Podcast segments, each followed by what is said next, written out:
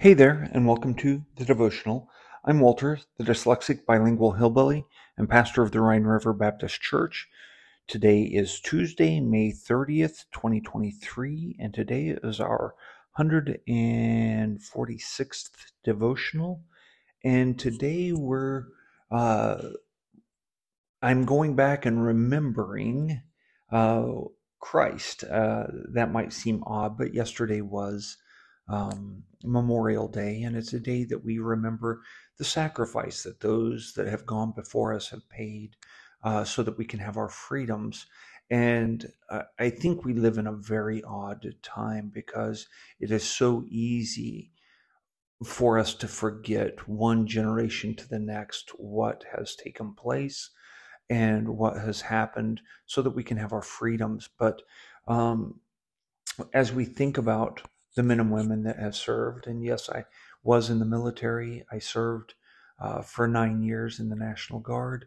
Um, I've got many relatives that have served my dad, my father in law, my brother. Uh, I've got brother in laws that have served. Um, I've got a son that is serving, uh, cousins that are serving, uh, a niece that has served. Uh, all of these people have have done a level of sacrifice that some, you know, most people in our world today don't even think about. When you think about being willing to lay down your life for your freedom or for your country or for for your family, uh, Jesus says that um, a, a, friend, a good friend, uh, most friends won't lay down their life for another friend, but your Christ has done that for us and he has given the ultimate sacrifice. And so I think as we remember Memorial Day, we ought to remember what Christ has done for us. One of the uh, the big problems that I see from the Old Testament was that they did not remember like they should have. Uh, when you look at uh, what was the first covenant that God made with the Israelites, well, you go back to Genesis uh, chapter 12 and then chapter 15 and then chapter 17. God keeps reiterating this to, to Abraham in, in chapter 17. He gives them the sign of circumcision uh, to remember the covenant. And boy, that's something that you don't forget quickly. It's a very personal uh, sign that you have a covenant with God. Uh, but then they uh, when they came out of Egypt, they were given Passover and told to remember uh, what God had done. And, and, it's interesting when you look in Joshua and see that the three tribes that go back across uh, the half tribe of Manasseh and Reuben and Gad, uh, how that they built an altar so that they would remember uh, the covenant that they had with God, and so they could uh, point to that and say that we're still part of Israel, and that both sides would remember uh, what was what was going on. Um, and every time that you find that they get into trouble, the Bible uh, inevitably it says that they forgot the Lord. They forgot the ways of the Lord. They forgot what God had done for them.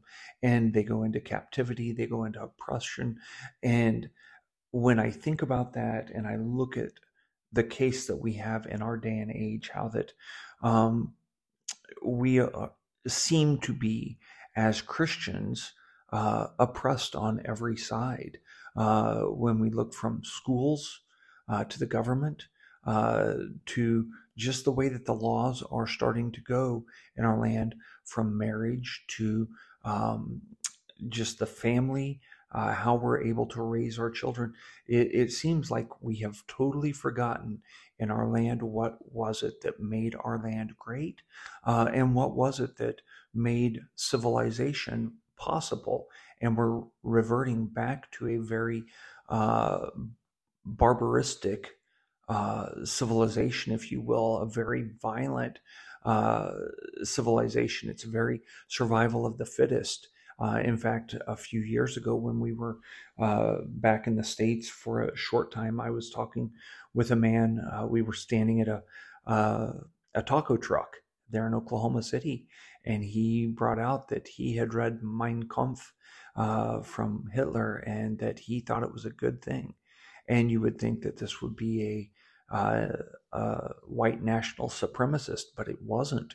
Uh, he was uh, what you might say on the other side of the spectrum, and, and he, but he said survival of the fittest is the best thing, and I said no, it's not.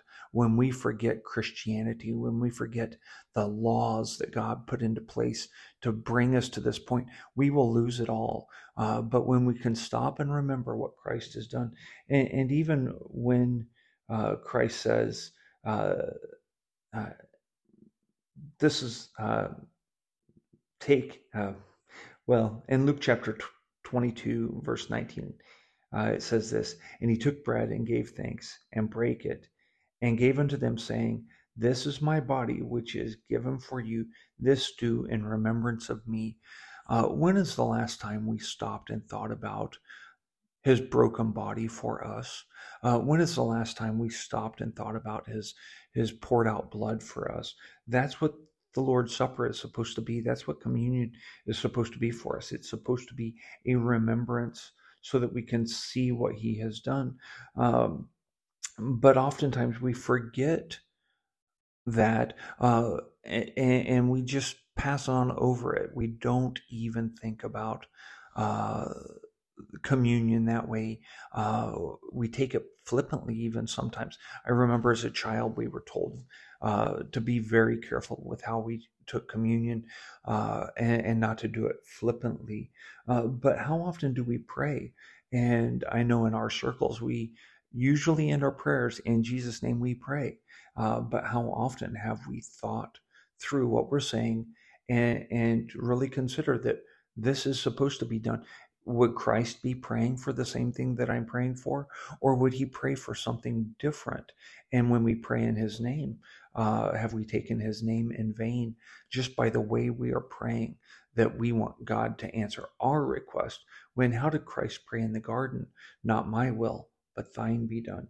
Uh, we look at also just being called Christians. Uh, we call ourselves Christians uh, because we are trying to follow Christ, but how many of us are trying to do our own thing and, and hope that God blesses it in the end? And we haven't studied His Word, we haven't seen how He acts so that we can follow and do what it is that He would have done. That's why they were called Christians. It wasn't because they go around saying, Look at me, I'm a Christian. It was a sign of derision uh, back in the early church that they were called Christians. You're following somebody that was crucified. Uh, why were they called Christians? Because they did what Christ had done. They were forgiving to one another, they were patient with one another, uh, and they enjoyed following Christ. They were free in Christ.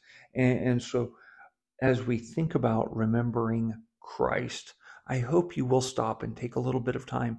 And as we think about the freedoms, the the the price that was paid uh, by uh, all these men and women that have gone before us, and the men and women that are walking amongst us, uh, I hope we'll stop and remember the price that was paid by Christ, so that we could have the freedom that we have in our day and age. So, I hope that's a help to you, and I hope you can apply that into every area of your life.